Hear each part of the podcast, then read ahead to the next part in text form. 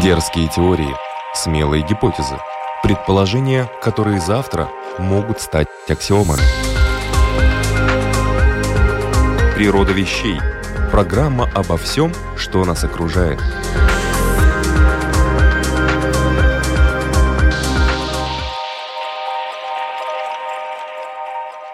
Приветствую вас, любители узнавать новое об уже известном. Это программа «Природа вещей». У микрофона Людмила Вавинска.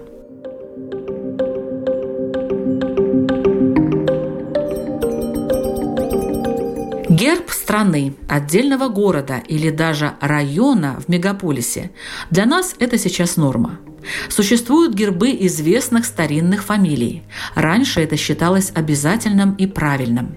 А сейчас те, кто хочет показать свои, скажем так, знаменитые корни, подчеркнуть значимость своего семейства, тоже создают гербы, современные гербы. Но это скорее исключение, чем правило – по-моему, геральдика постепенно перешла в разряд вспомогательных, необязательных знаний, и мало кто может сейчас четко сказать, чем герб отличается, скажем, от эмблемы или логотипа. И тем не менее, это целый интересный мир со своим языком, своими особенностями, легендами и мифами. Сегодня в программе «Природа вещей» мы поговорим о геральдике с кандидатом исторических наук, заведующим кафедрой историка Архивного института Российского гуманитарного университета Евгением Пчеловым. Добрый день. Добрый день.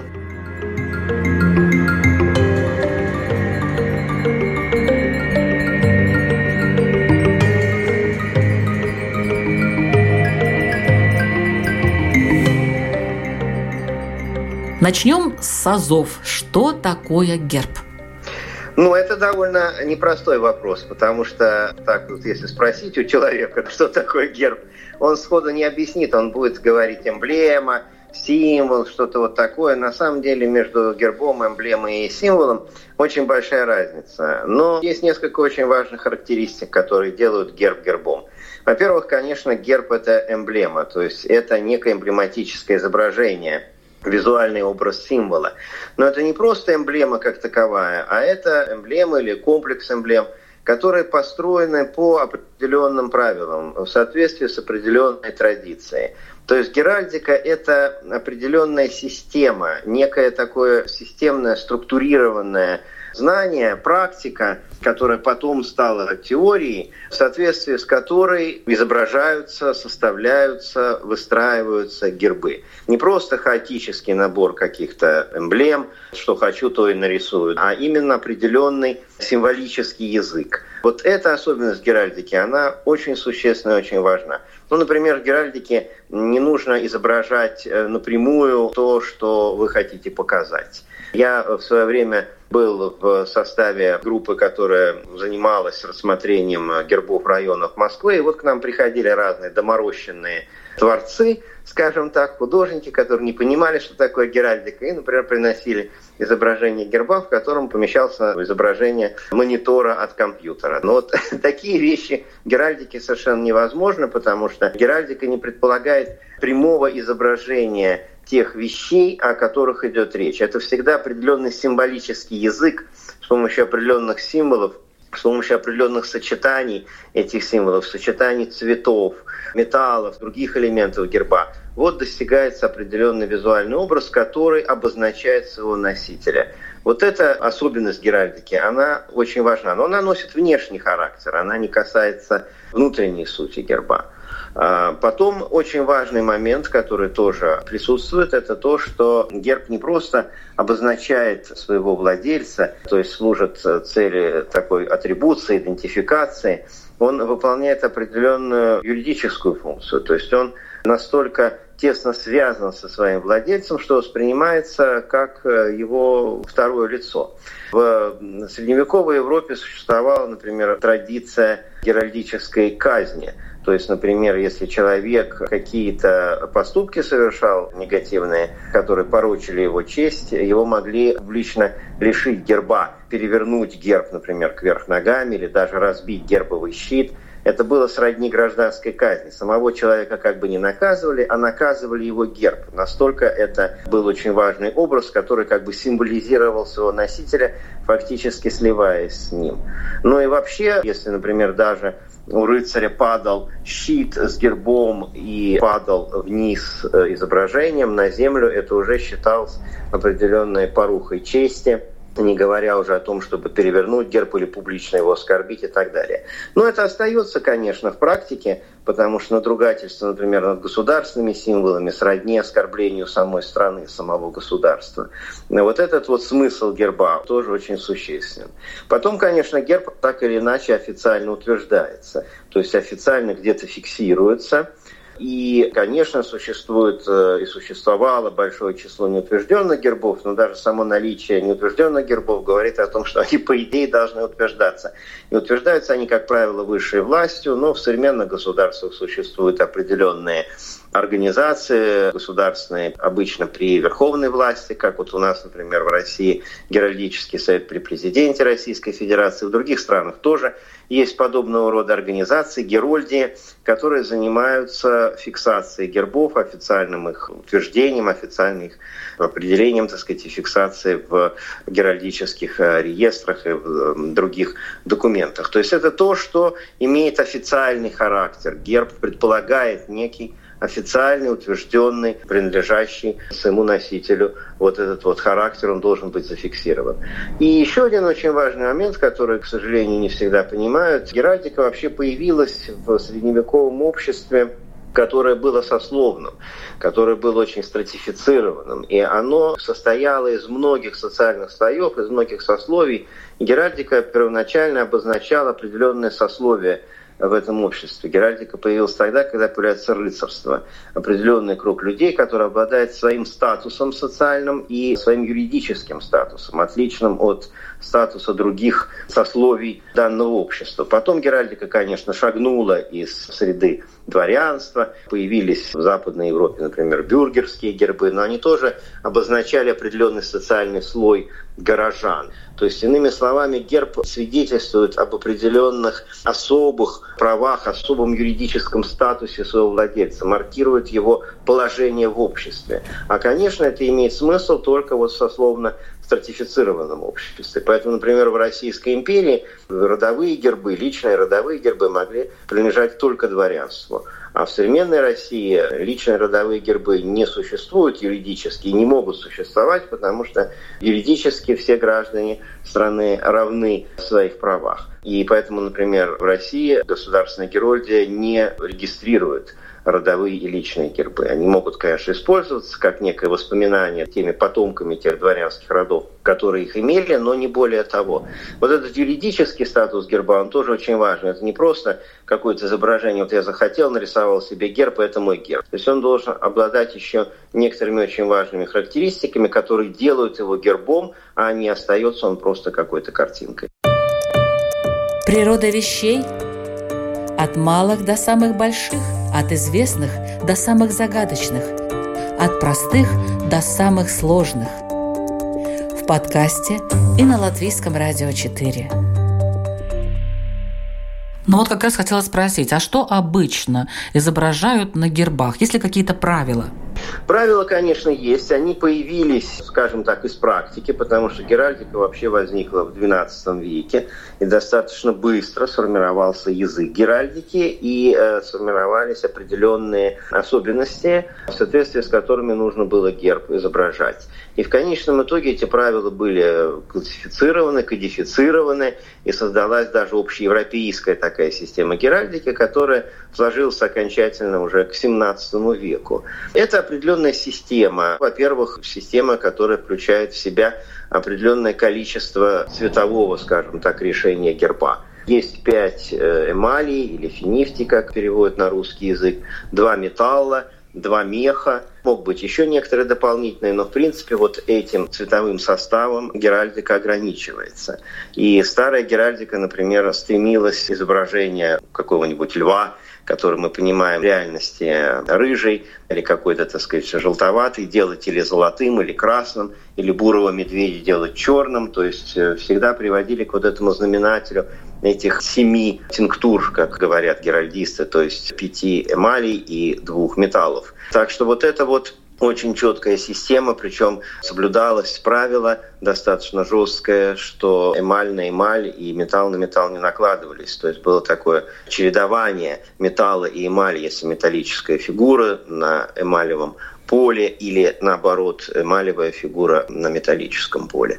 Потом расположение, конечно, самих фигур. Ну, был определенный набор, он был довольно разнообразный, надо сказать. То есть в Геральдике использовались разные совершенно эмблемы. Это были естественные эмблемы, конечно, животный, растительный мир. Это были совершенно условные, такие, я бы сказал, геометрического характера фигуры, которые тоже выполняли свою функцию. Ну, например, столб или перевесь, э, или голова, конечность. Есть целый ряд терминов геральдических, но я их сейчас говорю на русском языке, конечно. А вообще весь язык геральдики – классической геральдики описание герба. Описание герба называется блазон.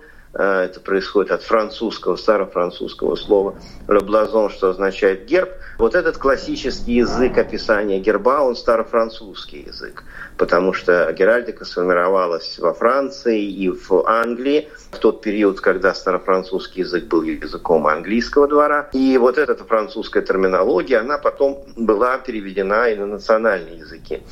И вот есть целый ряд таких э, эмблем, геометрического характера, которые тоже имеют свои наименования конкретные, которые тоже имеют свое значение в гербах. Есть, конечно, изображения различные эмблемы искусственного характера, то есть разные вооружения, орудия труда, все то, что сделано человеком. Есть масса мифических существ в Геральдике. Здесь, конечно, одним из источников Геральдики очень важным была бестиарная традиция, которая была очень древней в Европе и относилась и восходила еще к позднеантичным временам. То есть разного рода животные, их повадки, иногда мифические совершенно. Все это входило в язык Геральдики. То есть на самом деле этот комплекс эмблем геральдических, он очень разнообразен. Но каждая эмблема, каждая фигура, она находится в определенном положении. Это положение тоже описывается определенными терминами. Ну, например, там лев может быть идущий, шествующий, или лев, стоящий на задних лапах, рампанды, восстающий лев, или возникающий лев, если половина, например, фигуры присутствует верхней ее части. То есть определенные термины обозначают то, как фигура расположена в щите. Есть э, правила движения фигур. В геральдике существует принцип обратного соотношения сторон. То есть вот мы смотрим на герб, для нас есть правая сторона и левая. А в геральдике правая сторона будет левая, а левая правой, потому что взгляд идет со стороны щита, со стороны герба. И вот движение фигур в гербах, оно, как правило, осуществляется в правую сторону. Это движение вперед. В левую сторону это движение назад. Естественно, редко мы можем встретить какие-то фигуры, которые отступают, убегают от врага или как-то повернуты в сторону левую. Так что вот эти тоже особенности. Этих правил достаточно много, еще более сложна так называемая внешняя часть герба, потому что герб это же не только может быть щит, это могут быть разные элементы над щитом, вокруг щита, под щитом, например, шлем, корона, намет, девиз, щитодержатели, мантии и так далее, и так далее. Довольно тоже большая система вот этих элементов внешней части герба. Все это возникло из разных элементов вооружения рыцарского. Каждый из этих элементов трансформировался в э, определенную деталь герба.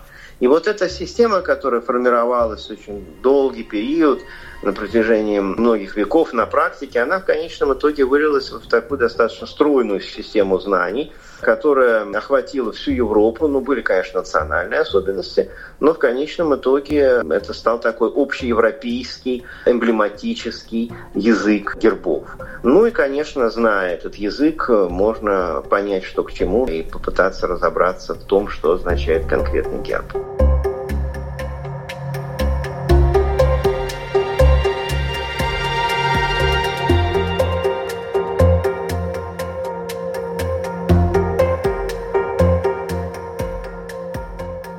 Какой форме существует герб обычно? Герб вообще это изображение. Изображение, которое может помещаться на совершенно разных предметах. Ну и понятно, что первые гербы, конечно, они размещались на вооружении рыцарей, прежде всего на щитах. Поэтому щит – это главный элемент герба. Ну и на других элементах вооружения тоже эти геральдические фигуры повторялись. На шлеме, например, на знаменах флажки, которые привешивались к копьям, они называются баньеры.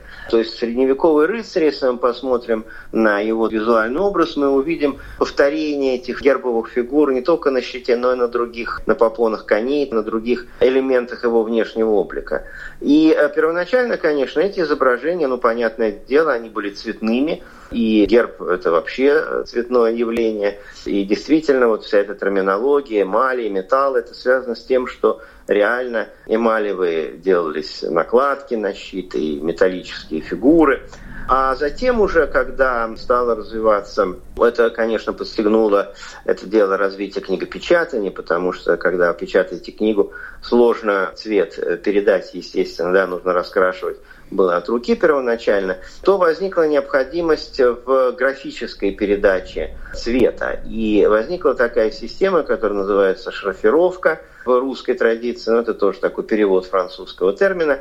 Это черно-белое изображение герба, и цветовое решение герба передается определенной штриховкой, определенной вот такой системой, которая тоже сформировалась не сразу, были разные принципы этой шифровки, но в конечном итоге опять-таки все это пришло к единому знаменателю, и появилось вот такое черно-белое изображение герба с э, точечками, линиями, горизонтальными, вертикальными, диагональными и так далее. Но это не просто точечки и линии, а это передача цвета. Если мы видим, например, какое-нибудь изображение герба ну, на серебряной посуде или, например, на фасаде каких-то архитектурных сооружений и видим штриховочку, какие-то, значит, элементы такие не очень нам понятные, то это передача цветного изображения герба. Человек, который владеет этим языком, он может себе представить герб в цвете, потому что, конечно, не всегда и не везде герб можно раскрасить.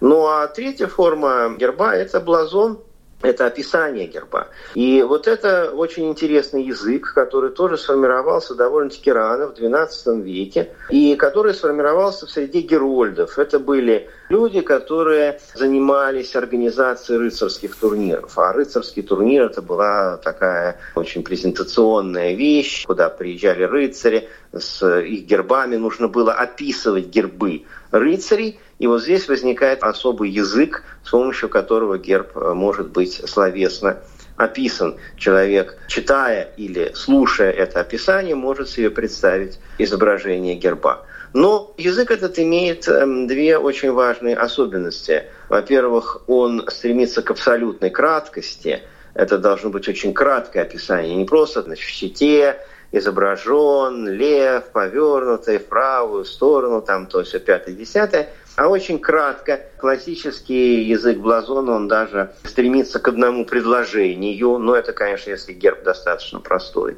Понятное дело или, во всяком случае, к нескольким предложениям. Вот очень кратко. И второй очень важный момент, очень четко, очень определенно. Вот отсюда возникает эта терминология для конкретных расположений фигур. Где лев, где, например, львиный леопард, или леопардовый лев, или просто леопард, а это все разные формы льва – которые расположены по-разному, значит, э, в зависимости от того, как повернута голова льва, куда он движется или не движется, стоит или сидит, или лежит и так далее. Ну, я просто льва здесь беру как простой пример. Можно взять любого другого представителя животного мира. Есть определенные четкие такие термины, которые сразу визуально определяют этот образ. И вот с помощью такой четкости и краткости язык Блазона превратился в некий такой условный символический язык, с помощью которого герб описывали, и с помощью которого герб можно было себе сразу представить визуально, если вы владеете этим языком. Очень интересная особенность, его изучают сейчас, этот язык Блазона. Он, конечно, был тоже первоначально старофранцузский. Из старофранцузского языка эта терминология пришла. История некоторых терминов загадочна. Ну, вот, например, красный цвет, красная эмаль э, в геральдике называется словом «гюльс». Вот этот гюльс происхождение представляет собой некий очень большой вопрос. Связывали это даже с тюркским обозначением красного цвета гёль, гюль, то есть во время крестовых походов могло быть такое заимствование. Но вот особые такие термины, этимология которых даже не всегда понятна для нас, они использовались и используются в этом геральдическом языке.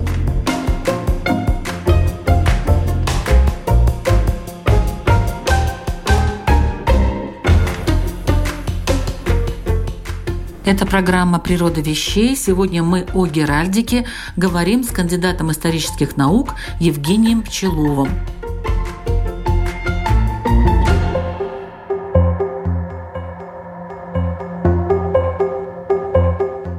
Я узнала, что существует такая воображаемая геральдика. А что это такое?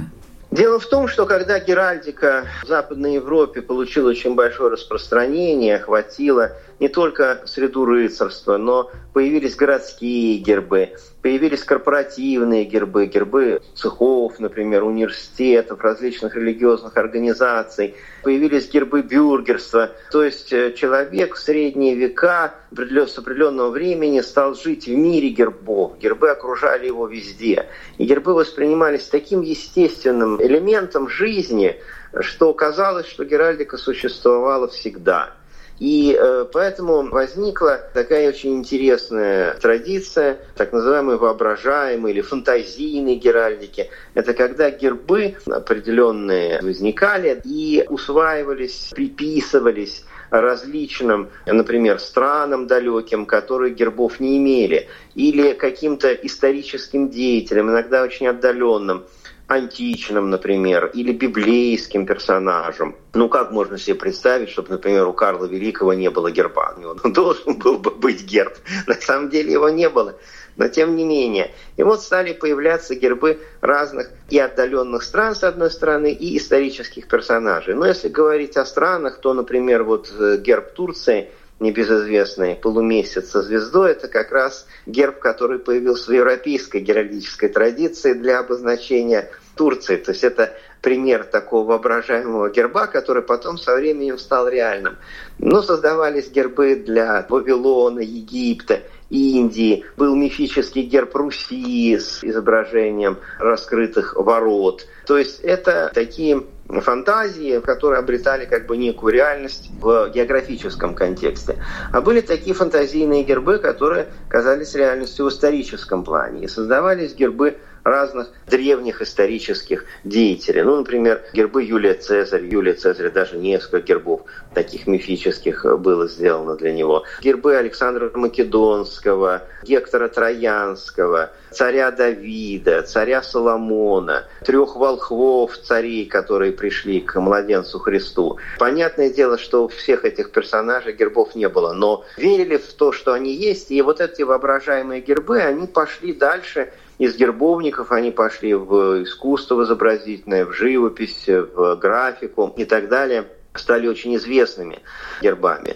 И они, в общем, их можно встретить достаточно долго в разных контекстах, разных произведениях. Ну, классический пример такой воображаемой геральдики – это, конечно, двуглавый орел, который реально существовал в период э, Средневековья и нового времени, но начало его относилось к временам Римской империи, что вот якобы двуглавый орел появился еще при императоре Константине Великом в Древнем Риме и символизировал двуединство империи, то, что империя одна, но состоит из двух частей, западной и восточной. На самом деле у Константина Великого не было герба, и двуглавого орла в Древнем Риме не существовало, но вот этот герб проецировался на прошлое, и приписывался очень отдаленным временам Римской империи, потому что считалось, что в Римской империи сначала был одноглавый орел, а потом он сделался двуглавым, когда вот возникла вторая часть Римской империи.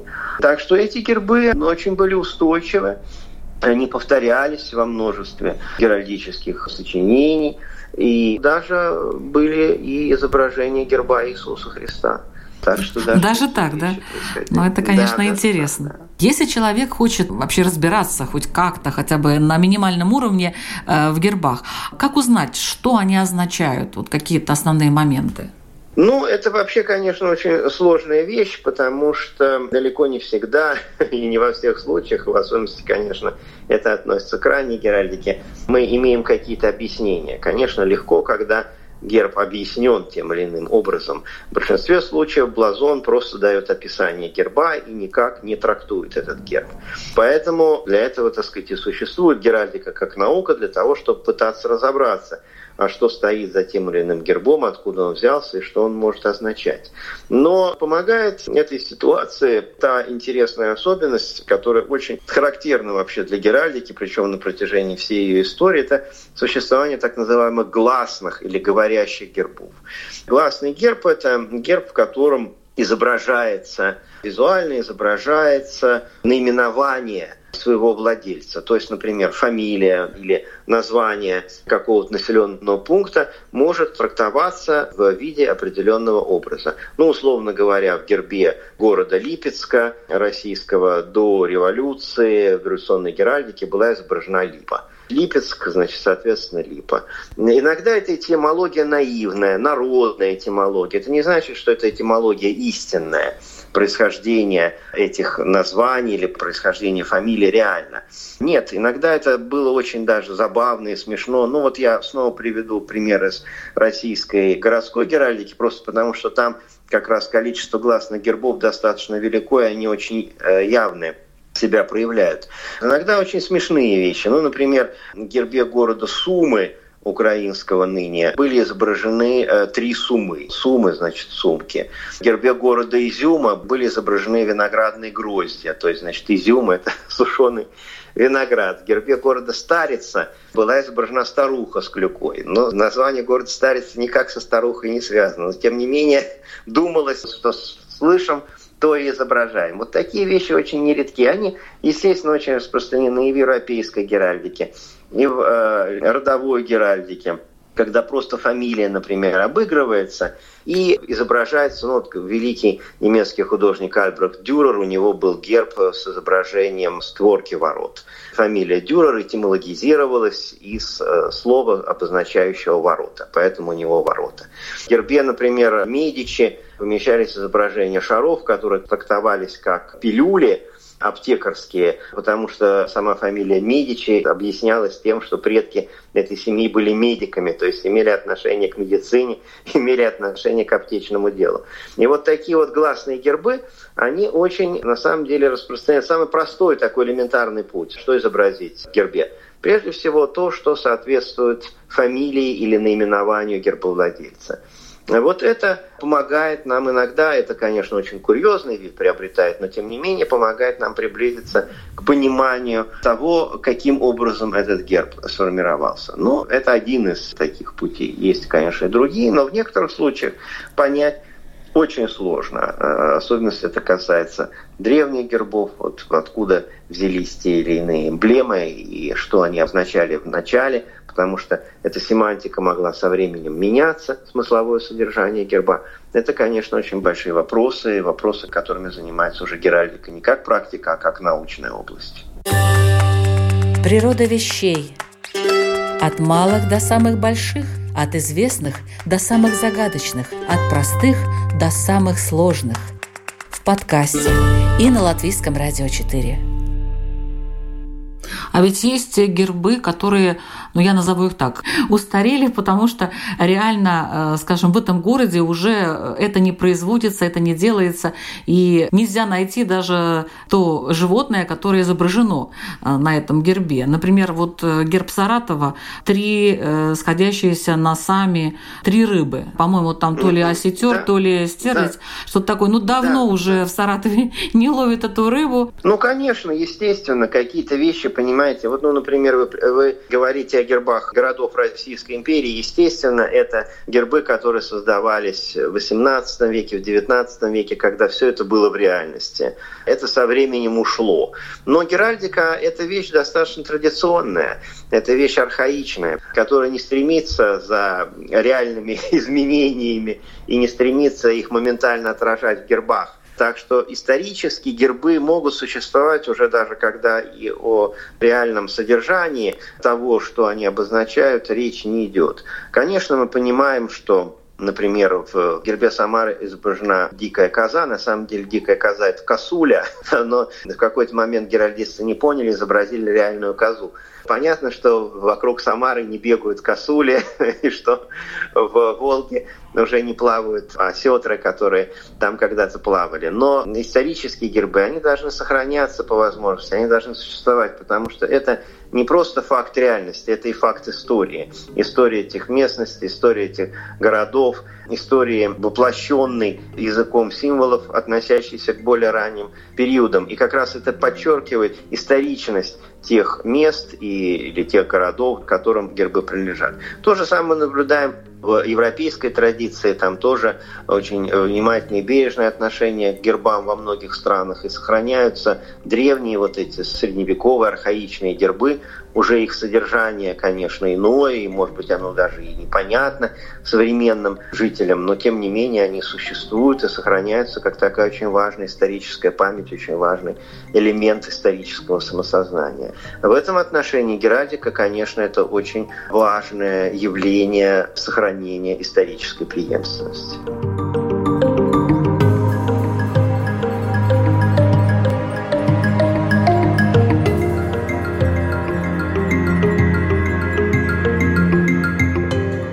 Хотелось бы поговорить и о легендах, о происхождении разных известных гербов, если только кратенько, потому что время передачи, к сожалению, заканчивается. Но Хотелось бы. Некоторые гербы в определенный момент э, стали обрастать разными легендами, разными мифами о своем происхождении, потому что их значение было не всегда понятным, а потом всегда хотелось удревнить герб, всегда хотелось показать его очень глубокие исторические истоки. Ну, такие легенды создавались в изобилии, даже применительно к очень известным гербам династическим, которые потом становились государственными. Я только одну такую легенду расскажу. Это происхождение французского королевского герба. Это герб с изображением золотых лилий в лазуревом поле, то есть в сине-голубом, если выражаться не геральдическим языком, а реальным. Вот эти лилии появились в средневековой Франции во времена короля Филиппа Августа, это конец XII века, но э, в какой-то момент ученым, историкам и геральдистам захотелось э, удревнить происхождение этих лилий, и начало их было отнесено к временам короля Хлодвига, первого короля из династии мировингов, объединенных, так сказать, франков, солидческих франков. И как объяснить, откуда взялись лилии в гербе? Значит, возникла такая красивая легенда, что первоначально у язычника Хлодвига на щите были изображены не три лилии, а три жабы. Причем эти жабы были так расположены очень интересно брюхами к зрителю, то есть такие распластанные, как будто бы для анатомических опытов созданные. Жабы это, конечно, символизирует, символизирует язычество, символизирует такие вот очень неприятные какие-то вещи, имеет отрицательные, конечно, коннотации. И вот когда Хлодвиг крестился, когда он принял крещение, тогда эти жабы были заменены на лилии, на символ христианства, символ благовещения. И форма вот этих жаб распластанных превратилась в форму цветка лилии, такой трилистник красивый с хвостиком. Вот, значит, они сделались лилиями. Вот такая возникла интересная легенда, которая объясняла происхождение королевских лилий. На самом деле никаких жаб у Хлодвига не было, никаких гербов у Хлодвига не было, потому что это пятый век нашей эры. Но тем не менее, вот такими легендами наполнена европейская геральдика, и можно привести другие примеры подобного рода мифов. Это тоже очень интересно, потому что это свидетельствует о определенных представлениях людей более поздних эпох, э, но тоже средневековых, о своем геральдическом наследии.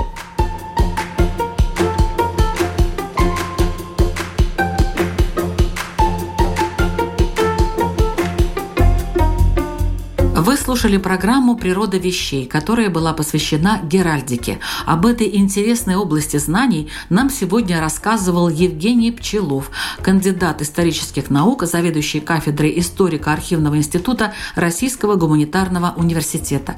Я благодарю вас, уважаемый Евгений, за столь подробный и интересный рассказ. Что еще вы можете послушать на lr4.lv или в подкастах? Например, программу «Беседы о главном», где представители разных религиозных конфессий обсуждают актуальные для общества и отдельного человека темы. Но вот недавно «Как подводить итоги и надо ли строить планы?» «Кто мой враг и что с ним делать?» «Ложная ревность и лживая святость» Можно ли выходить за рамки и нарушать правила? Напомню, что об этом говорят люди, хорошо знающие книги мудрости, такие как Тора, Коран и Библия. Участвует в программе также буддист и представитель учения Адвайта Виданта, так что очень рекомендую найти эту программу. Слушайте беседы о главном на lr4.lv и в подкастах. Ну и изучайте природу вещей вместе с нами, Латвийским радио 4. Это интересно, полезно и очень увлекательно. Присоединяйтесь.